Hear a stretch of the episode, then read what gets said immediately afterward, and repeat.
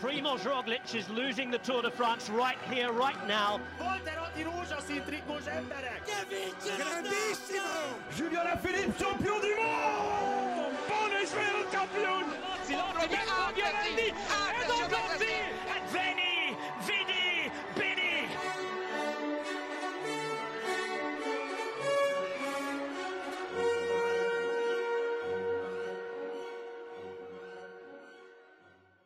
Sziasztok, ez itt a Sonka Szeletelő, egy nappal később jelentkezünk, de teljes létszámban ismét, én Kucugiakab vagyok, itt van Kapás Bendegúz is.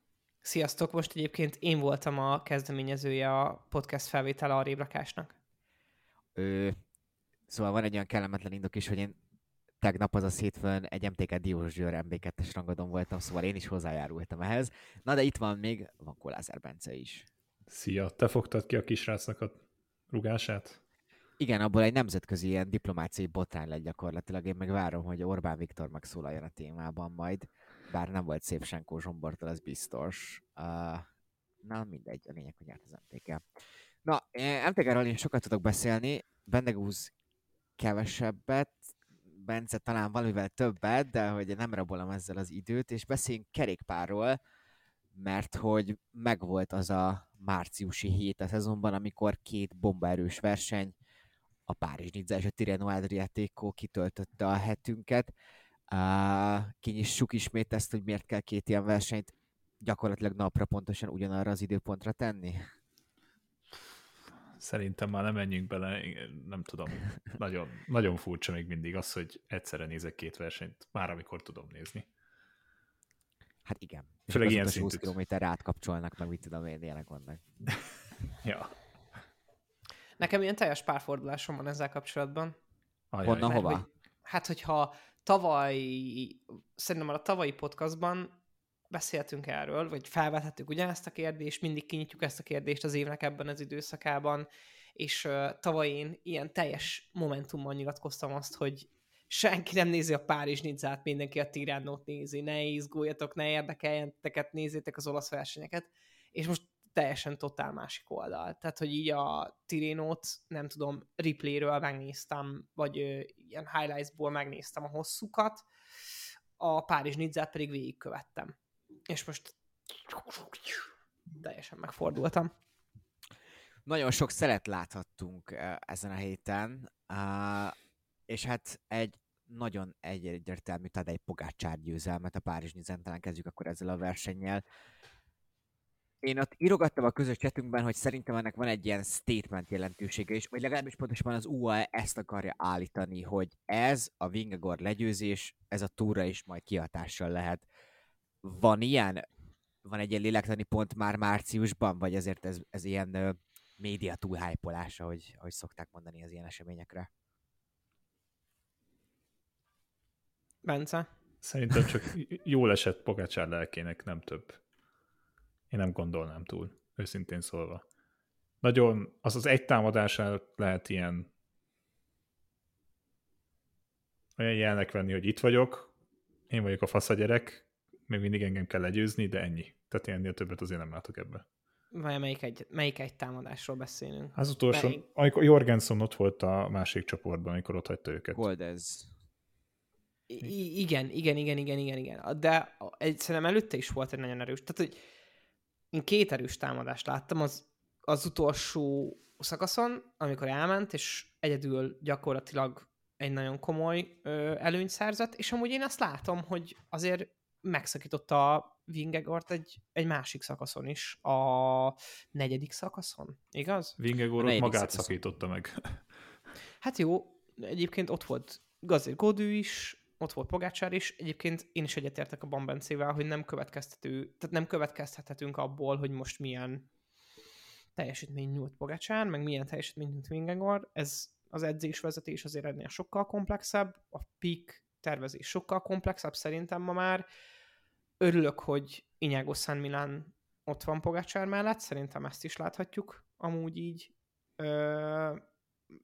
azért kiütközni, és azt is gondolom, hogy Vingegaard meg nagyon nyugodtan készülhet, mert még van ideje nagyon sok készülni, és nem hiszem, hogy a Jumbónál ezt amúgy túl misztifikálják, hogy hát most mi van, bár szerintem amúgy elég nagy csönd volt a csapatautóban.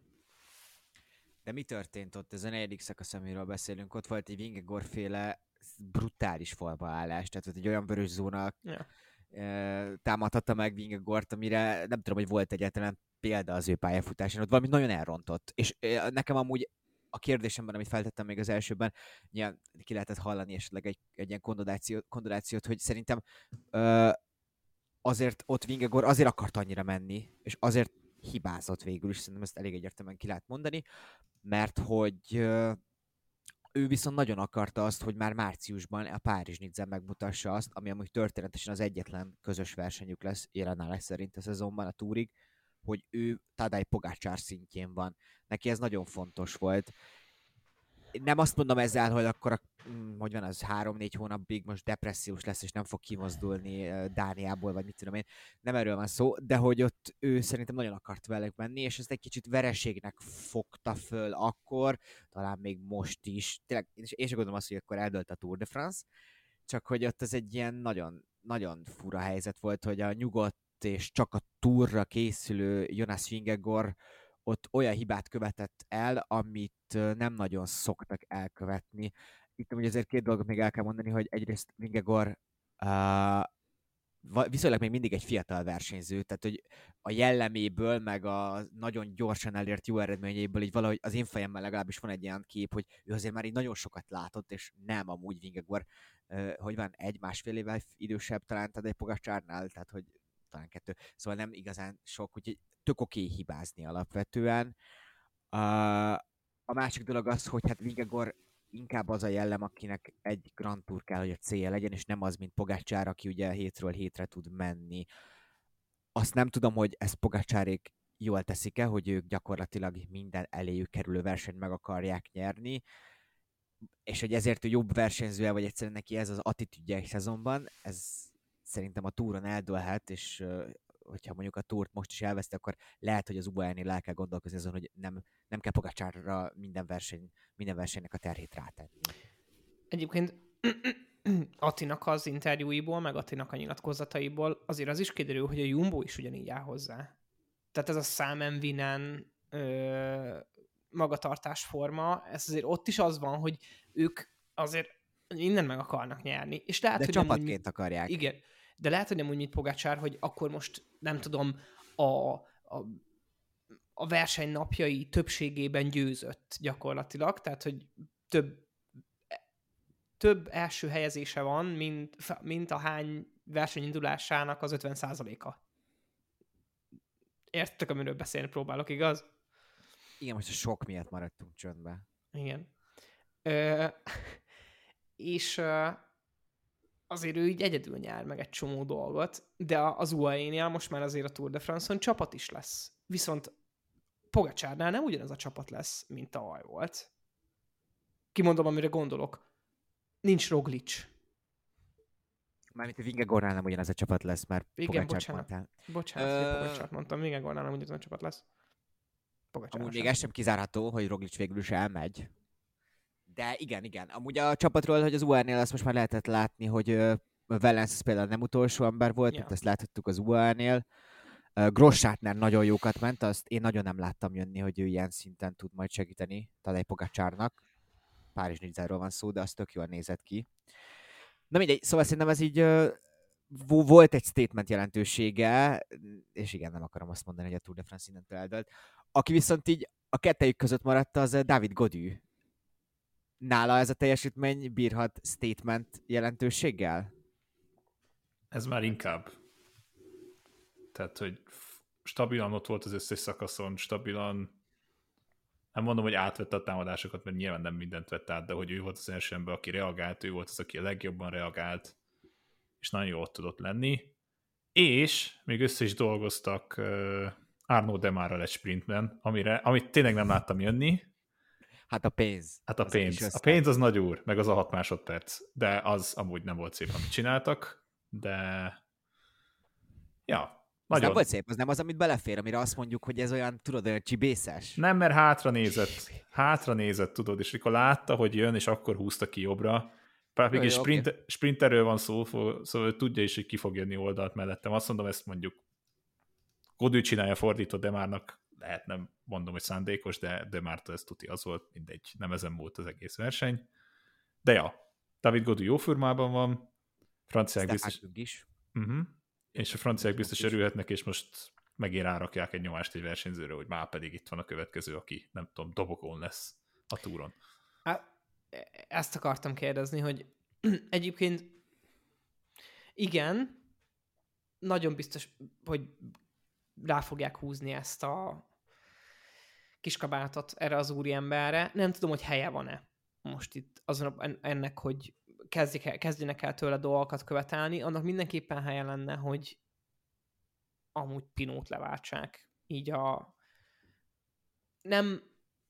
az elvárások középpontjából, mert Pinot már szegény semmit nem tudta végén csinálni, vagy hát így nem nagyon tud teljesíteni, de hogy elvárások azért vannak tőle. Viszont remélem, hogy Gaudu nem kerül bele ugyanebbe a cipőbe. Már csak azért sem, mert hogy kettejük közé úgy ragad be, hogy amúgy Vingegaard és Pogačar közé ragad be, de Vingegaard fölé pozícionálta magát azokban a szakaszokban, azokon a szakaszokon, amiket figyeltünk, és egyébként Pogačarnak itt most a Párizs-Nicán azért valljuk be, hogy leginkább szerintem Gaudut ismételgették a fülében, mert tőle kellett félnie. De lehet túrdobogon? Mi nem vagyunk francia sajtó, mi beszéltünk erről.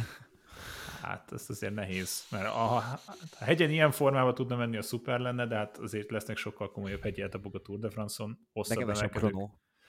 Mint eddig. Igen. De pont ez az, tehát, hogy mondjuk az egy kronónő pont annyit tud elbukni, ami egy dobogójába kerülhetne, hogy Isten, mert ezt beszéltük, ugye van ez a szintek, és Gaudu pont ott van a második csoportban valahol. Ahol sokan vannak. Hát meg az, hogy, tehát, hogy az egy hét meg a három hét között pont 2 hét különbség van. Wow! A címünk megvan. Mi maga?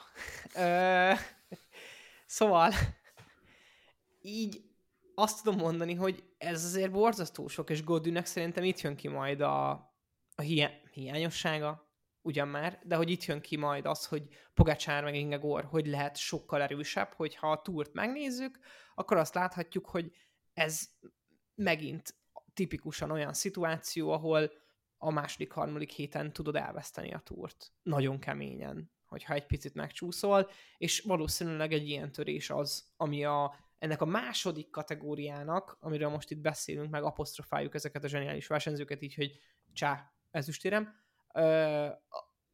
ott jön ki majd az, hogy Pogačar annyira erős, meg Vingegaard annyira erős, és szerintem Pogačarnak itt van félnivalója amúgy, így a harmadik hét elején lesz majd félnivalója, meg kérdőjelek ott jöhetnek szerintem leginkább, és Vingegaard meg ott mutathatja meg, hogy igen, ott is megmarad még az állóképesség, ott is megmarad még a teljesítőképesség, mert higgyétek el, hogy az FTP-t ezt nem ugyanazt fogja mutatni a 1-7-es, a hét első napján, mint a harmadik hétnek a negyedik napján, amire még ha beszúrnak egy hegyi szakaszt, akkor gyakorlatilag ott megy fél hulla biciklizik.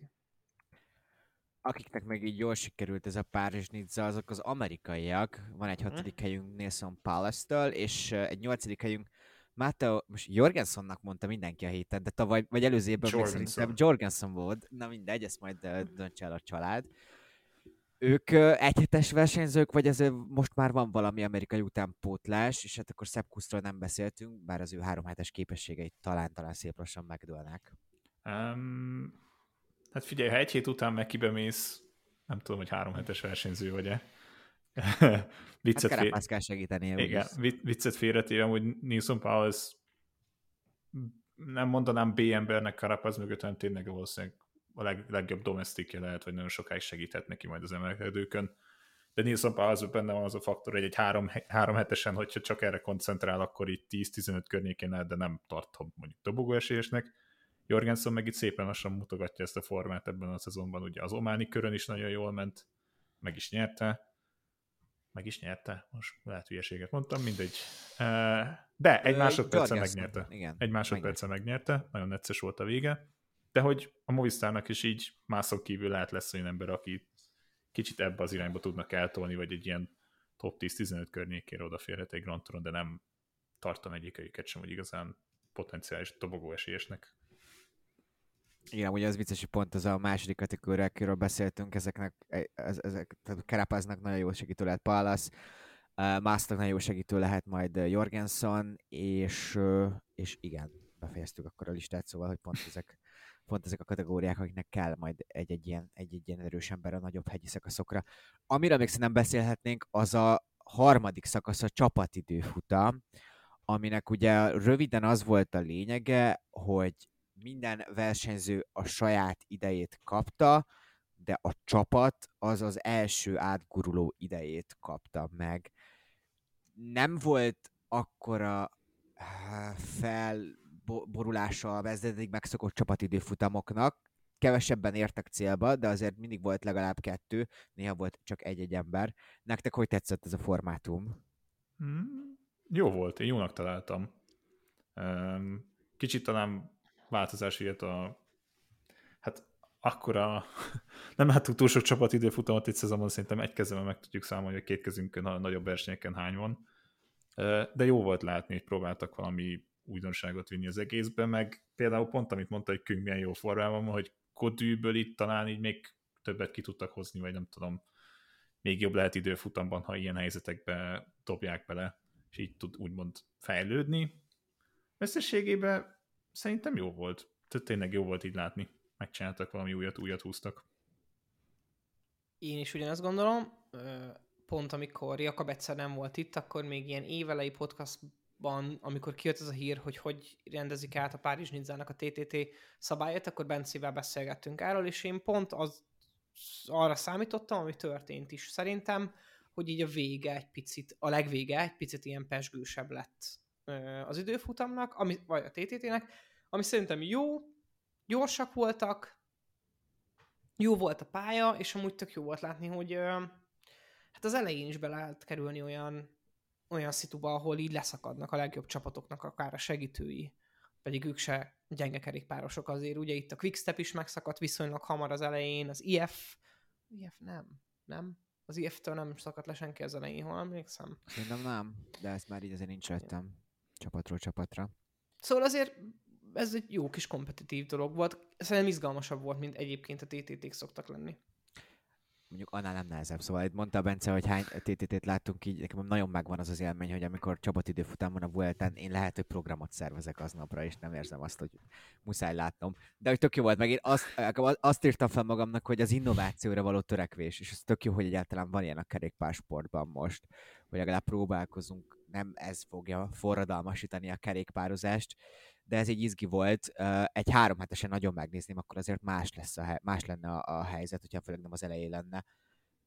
Meg hogy még felírtam azt, hogy a sprintereknek, akik tudtak maradni a végén, az jól jött a csapatoknak, és akkor nyerhettek pár másodpercet még akár az utolsó 100 méteren is. Szóval a Pogačar erőfitoktatás után egy kicsit arrébb megyünk, és megint szlovén erőfitoktatást fogunk majd látni, és arról fogunk beszélni. Ugye Primoz Roglič nyerte a Tirreno-Adriaticót 3 szakasz győzelemmel, és az összes trikót elvitte, értelemszerűen a legjobb fiatalnak járó trikót nem. Ő visszatért? Is he back? Érdekes verseny volt ez. Én nem tudom, mikor láttam olyan hegyi befutót, ahol 10 hajráztak a győzelemért. Nagyon-nagyon furcsa volt. Ilyen nagyon-nagyon kiegyenlített verseny volt. Az rövidített szakasz podcast volt. Igen, csak a Thomas podcastban, amit pont beküldtem a csoportba, ott mondták, hogy Tao Gegenhardtól megkapták az adatokat, és 3 perccel lassabban mentek idén, mint Thomas 18-ban ment, ott azt hiszem 18-ban volt itt egy hegyi befutó, mert ugye a szembeszél miatt ilyen elképesztő, szélsőséges időjárás volt. Szóval igen. Csak ennyit. Na igen, de hogy tényleg, tehát, hogy rohadtul nehéz lett volna támadni, és Primoz Roglicson klasszikusan nem az a versenyző, aki mondjuk nagyon hamar elindít egy emelkedőn a támadást. Ezeket meg rendre megnyerik. Tehát, hogyha konkrétan csak azt megnézed, hogy Rogličnak 30 másodperc bónusza volt, Almeidának 4, a különbség közöttük a verseny végén 18 másodperc volt. Tehát most mondhatnám azt, hogy Roglič a bónuszokkal nyerte meg a versenyt, de azt a szakaszt meg kellett nyerni, és meg is nyerte mind a 3-at, és pont ezzel meg is nyerte a versenyt. Visszatérve itt csak egy másodpercre, nagyon érdekes volt. Nem akarom kinyitni ezt a témát újból a Párizs-Nice, de hogy nagyon érdekes volt Pogačarnak az a helytállása, ha már szlovén-szlovén párhuzam, hogy ő is ugye nagyon-nagyon sok bónusz másodpercet hozott el a Párizs-Nice-en. 54-et talán, többet. Hát 50, az rengeteg. Rengeteget, ja, 50, mindegy, pont és 50. A túron Vingegaard nem fog hozni. Erről érdemes beszélni, és Pogačar, vagy Roglič ezért tök jó lesz a túrra, mert igen, esetleg majd, hogyha jó forma van, akkor tud majd vinni pár másodpercet Pogačar előtt. Ezeket a bónusz másodperceket, meg ezeket a bónusz másodperc rendszereket, még úgy is, hogy csökkentve lettek a bónusz másodpercek Párizs-Nicén, azért hú. És ezeket tudni kell amúgy lenyúlni Pogačar elől, meg tehát tudni kell lenyúlni az esélyes elől ezeket a bónuszokat.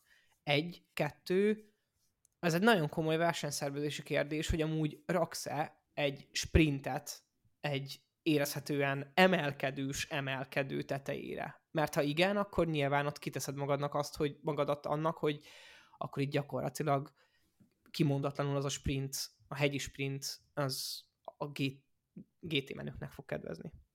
Szerintem erre igen a válasz, legalábbis az én részemről.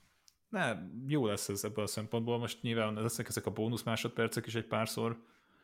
3 vagy 4 szakasz, azt hiszem nem több a túron, ugye ez már pár év óta láthattuk, de ezek általában emelkedőkön voltak. Másrészt a Jumbónak erre nagyon föl kell készülni, és szerintem mondjuk Wout van Aertnak ebben például fontos szerepe lehet, hogy mondjuk az ilyen lesi másodpercekre fölvigye Vingegaard, vagy csökkentse azt, amit el tud vinni esetleg Pogačar, mert ebben Pogačar szerintem talán a legjobb a készvesz ezeket a minimális lehetőségeket, azokat a legjobban maximalizálja. 50 másodperc, nincs miről beszélni.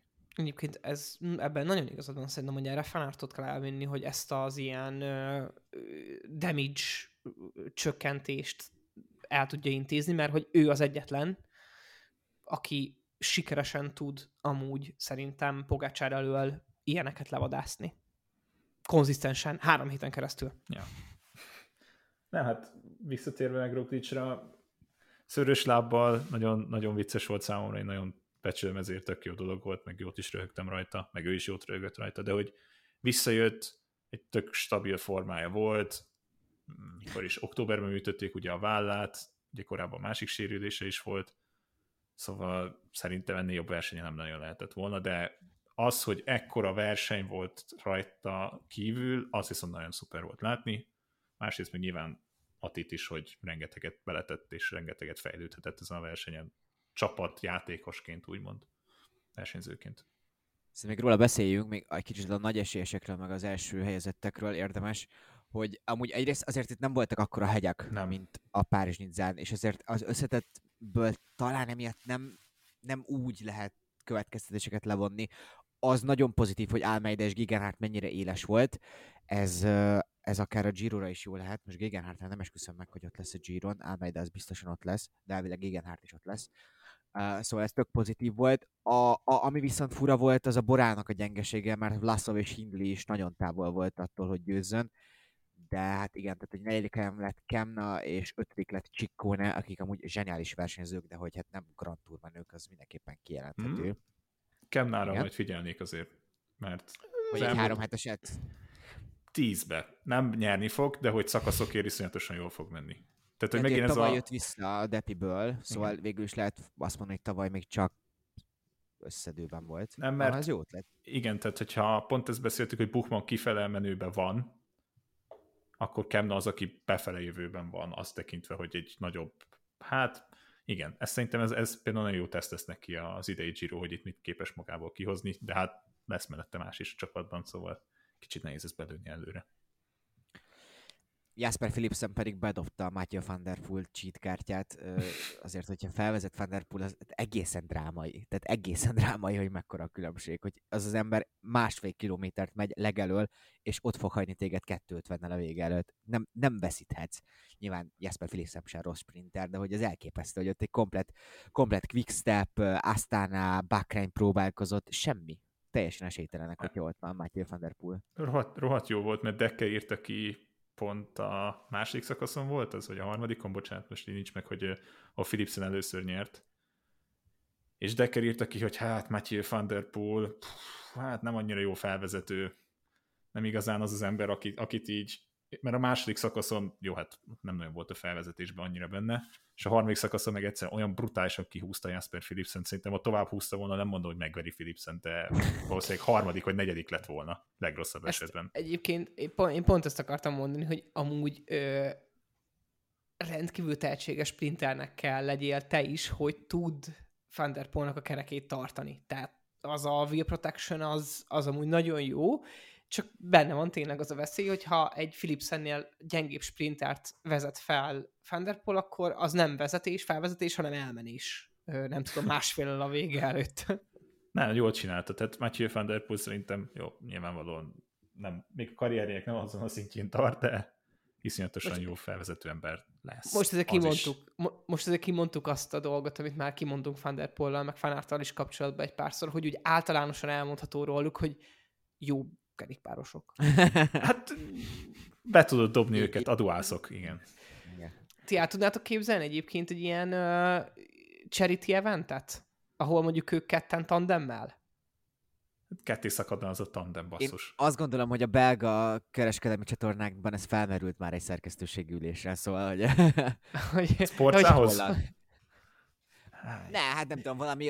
Nem tudom, alá ott is van RTL amúgy Belgiumban, szóval mindegy, valamelyik ilyen, vagy valamilyen. Ilyen. Tudod, ez a tortadobáló szintű, gyertek át szombat este típusú műsorban. Figyelj, amúgy tudod, miket kéne összerakni? Őket egy 6 naposra. Azt nagyon megnézni, hogy ők mit csinálnak egy 6 naposon ketten együtt. 6 naposra. 1, 2, meg én, akit tényleg át tudok képzelni egy tandemen együtt, és tényleg át tudom, tehát látom ezt megvalósulni, az egyébként Pogačar meg Vingegaard. Akit így, tehát hogy látom, hogy itt spanolnak szakasz után is, meg úgy azért látszik, hogy jól el vannak együtt, és akkor őket ráültetni egy tandemre. Menjetek fel a hegyre, srácok. Amúgy ez tök valid, amit most mondtál, hogy amúgy látszik, hogy van egy kémia köztük, hogy így a versenyen is, hogy így szeretik azt, hogy na, van valaki, hogy így akkor ez egy legendás csatának lehet az első. És hogy nem utálják egymást, mint a szartja. Így van, tehát ők úgy vannak benne ebbe a legendás csatába, hogy ők amúgy tudják egymásról, hogy mind a ketten jó kerékpárosok, amúgy nem kell személyesen egymásnak feszülni, hanem izé. És amúgy azt tetszik, hogy a végén, mondjuk a Párizs-Nice végén Gauduval is 3-an egymás mellé gurultak, és akkor összepacsiztak, meg úgy egy picit beszélgettek. Ez egy jó... Tehát, csak azért akartam, hogy a Tomászos podcastben volt az, hogy Tomász látta a Gaudut a barátnőjével búcsúzkodni a reptéren, és hogy nagyon sokat csókoloztak, és a Tomász meg a Ró ilyen tipikus stílusban így elkezdtek rögni, hogy szánalmas, hogy francia csók, volt csodálatosak azok. Hát figyelj, szerintem az 10/10 megér, mondjuk nem mindenkinek, valószínűleg nem mindenkinek tetszene az, amiket ők mondanak, de ha lehet ajánlani másik podcastot a mi podcastunkból, akkor szívesen ajánljuk ezt a podcastot egy hallgatásra mindenképpen. Tehát, hogy érdemes. Jó srácok. Egy podcastot biztos nem ajánlunk, de nem, az Eurosport is tök jó podcast. A tribűnt nem szabad hallgatni, mert előttünk voltak a listán. Magyarokról... Igen? Bocsánat, csak annyit akartam mondani, ezt már hozzá kell tegyem, hogyha benne vagyunk, akkor legyünk benne rendesen, hogy amúgy azért Rukró, meg G, ők egy más, tehát hogy 2 külön embert hasonlítasz össze, ők olyan, mintha nem tudom, hány év van köztük meg Gaudu között. Persze, hogy ők ilyen szarkasztikusan látják a világot, és amúgy ezért imádnivaló G, mert hogy ő azért már egy felnőtt szemléletet visz be, nem tudom, 25 éves 17. szezonján zárva. Stácok közé. De azért neki is megvan még ez a Lukró fajta mentalitás, hogy megiszok egy sört, vagy valami ilyesmi. De hogy amúgy csomó dolog, most pont azt a tweetet láttam, hogy Andy Schleck 2013-ban fejezte be a Tour de France-át, amikor Chris Froome megnyerte az első Tour de France-át, és Andy Schleck fiatalabb, mint Froome. Igen. Ezt ne hántorgassad föl, 2 olyan emberrel ülsz egy podcastban, aki tudom, avid a 10-es évek környékén más lélekállapotban voltunk. Hát szerintem igen. Szóval magyarokról is beszéljünk egy kicsit. Erikről szerintem nagyon-nagyon jól ment, és nagyon-nagyon jó formában Erik. Én most kérdezek egy olyat, még kicsit ilyen zsurnalista lesz, de hogy nincs olyan gondolatotok, hogy Eriknek az EOLO kicsi. Sajnálom, ez nem hangzik jól, de hogy az EOLO-nak a maximum az Lorenzo Fortunato, aki nagyon jó versenyző, de hogy ez a kicsit szponzorszokésben van még talán Fortunato is. És Erik ennél jobb versenyző lehet. Imádom ezt a gondolatodat, pont erről beszélgettünk egy ismerősömmel a hétvégén. Ugyanerről beszélgettünk, hogy Erik szerintünk amúgy az EOLO-t kinőtte. Valamint, hogy túlnőtt rajta, és hogy jó lenne neki egy progresszív váltás, pont úgy, ahogy Ati csinálta, fel a VT-nek a nem tudom közepébe bele. Amúgy pont nem is tudom, hogy ki poénkodott Twitteren azzal, hogy a EOLO komitából Fetter Eriknek a nevét kimondani, olyan, mintha rappelnél. És én tudok mondani egy erős középmezőnyt a World Tourból, ahova Erik nagyon jól fittálna, ugyanis ugyanaz a monogramjuk. Én most ezt nem tudom. Erik Fetter, education first. Jaj. Itt ültem volna egy ideig. Igen. Nem rossz. Én nekem az Intermarché-Vanti jutott. Nekem is amúgy. Ja. Neki ez is jó accelerátor lenne, abszolút. De, amúgy szegényt annyira sajnálom, hogy pont aznap ment el szökésbe, amikor mindenkit lefújt a szél a fenébe a kerékpárról. Esélyük nem volt ténylegesen. De az egész szezon, tehát mióta elindult a szezon, tök jól mozog, benne van ezekben a szökésekben, jól érzi ezeket. Az, hogy bele tud kerülni, az is sokat elárul, tehát az a formájáról is sokat elárul. És valószínűleg azért lesz itt egy pár olyan nap, amikor ha szökésbe belekerül, akkor végigviszi, vagy az utolsó csoportból ott lesz a végén, és akár egy győzelem is jön, de ezt beszéltük korábban is szerintem. Egyébként az a baj, hogy ezekben a spanyol kötőjel olasz prokonti csapatokban most még fiatal Erik, de le kéne lépnie, az igazság, hogy ne legyen a fiatal prokonti szökésben lévő csapatból az öreg prokonti szökésben lévő tag, aki ott van, mert tudjuk, hogy ott van, de szóval ne a Kaharurába igazoljon, erre gondoltok. Így van. Amúgy ott építettek fel jó versenyzőket így ilyen szépen csendben végül is, de igen, persze nyilván nem. Egyébként akire én figyelnék, amit nagyon szeretnék figyelni, az a Tudor Cycling. Az egy. Akire szerintem... Jó, de...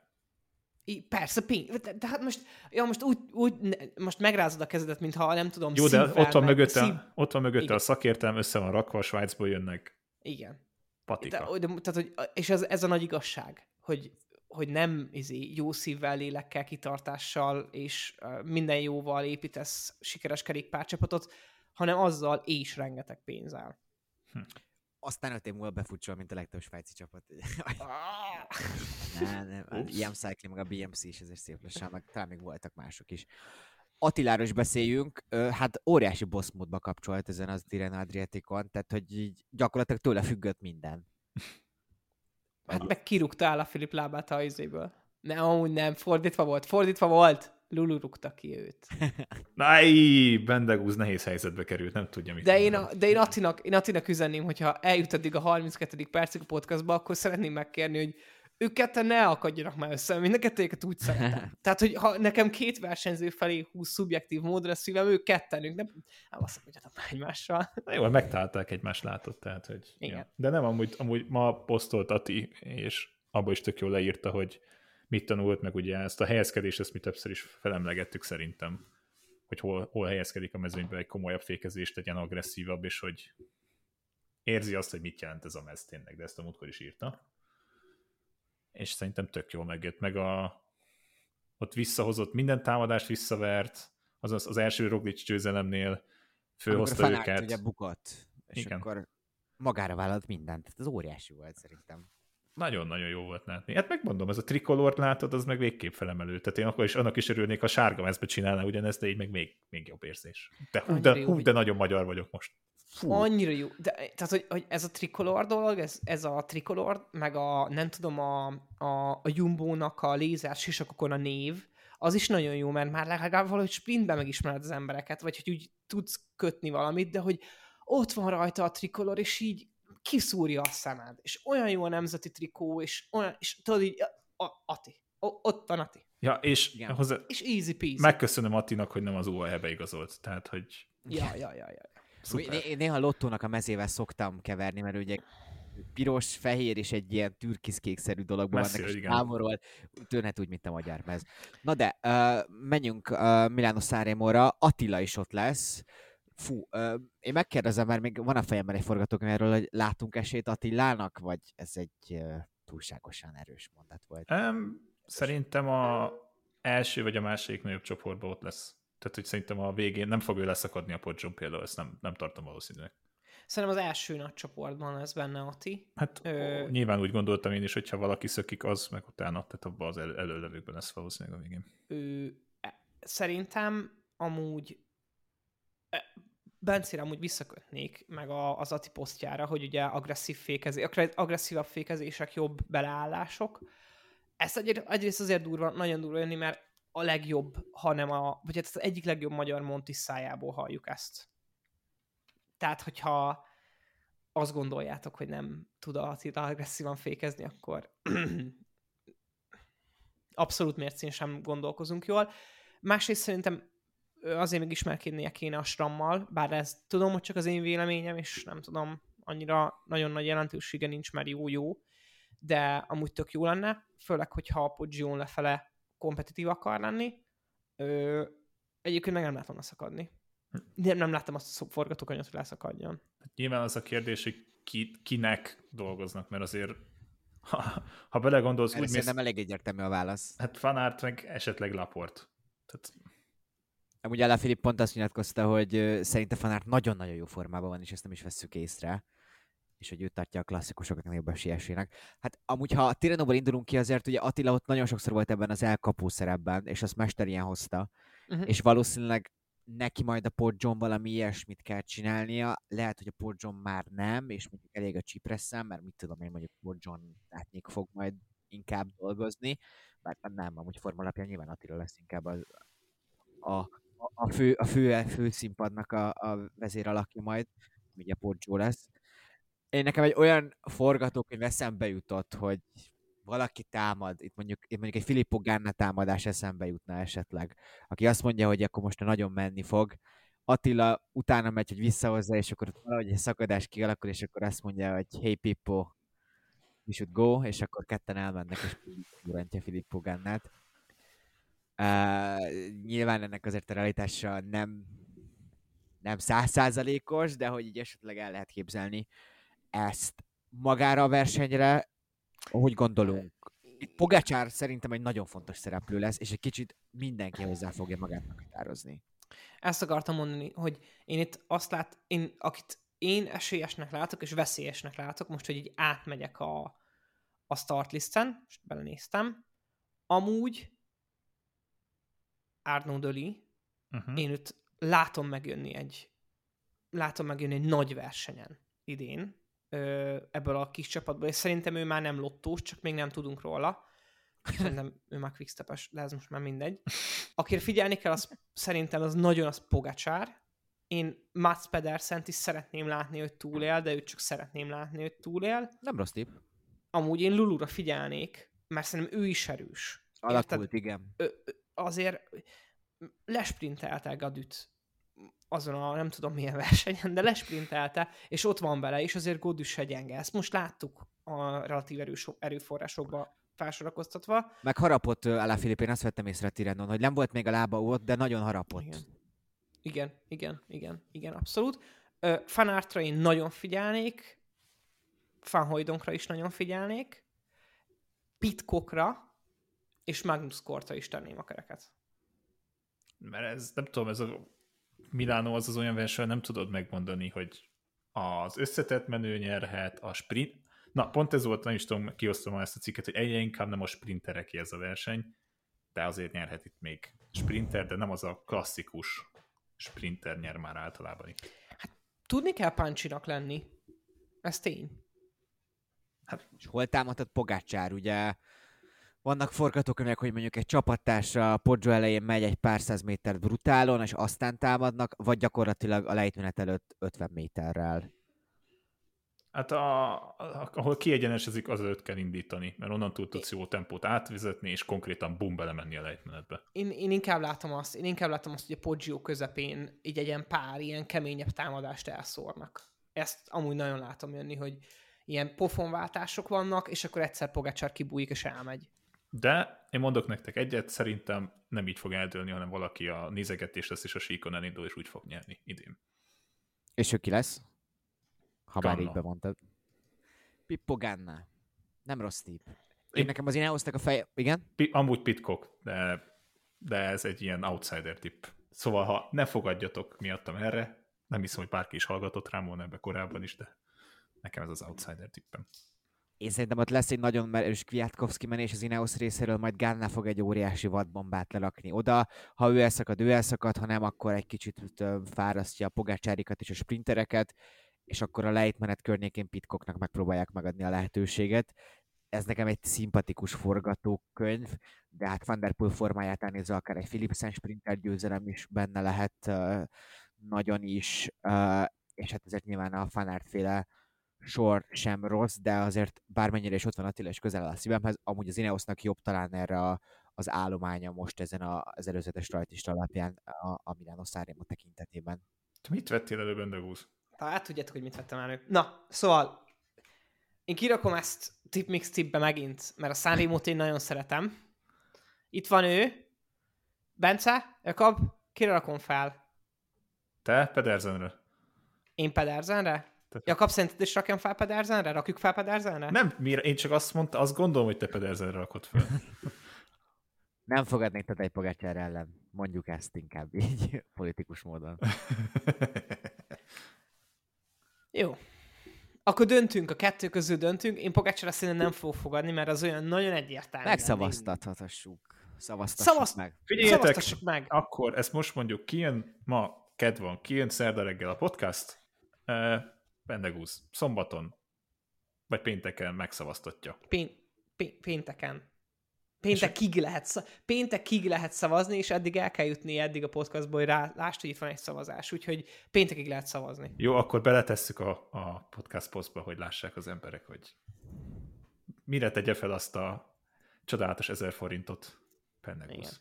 Egy nemzetközi forintegység. Jó, azért még az ügyvédünkkel egyeztessünk előtt, hogy ez ennyire jogszerű, de igen. Nem támogatta a tipmix senki ilyesmi. Nincs. Senki. De hogyha út van, akkor ott az e-mail címünk ki van írva. Igen.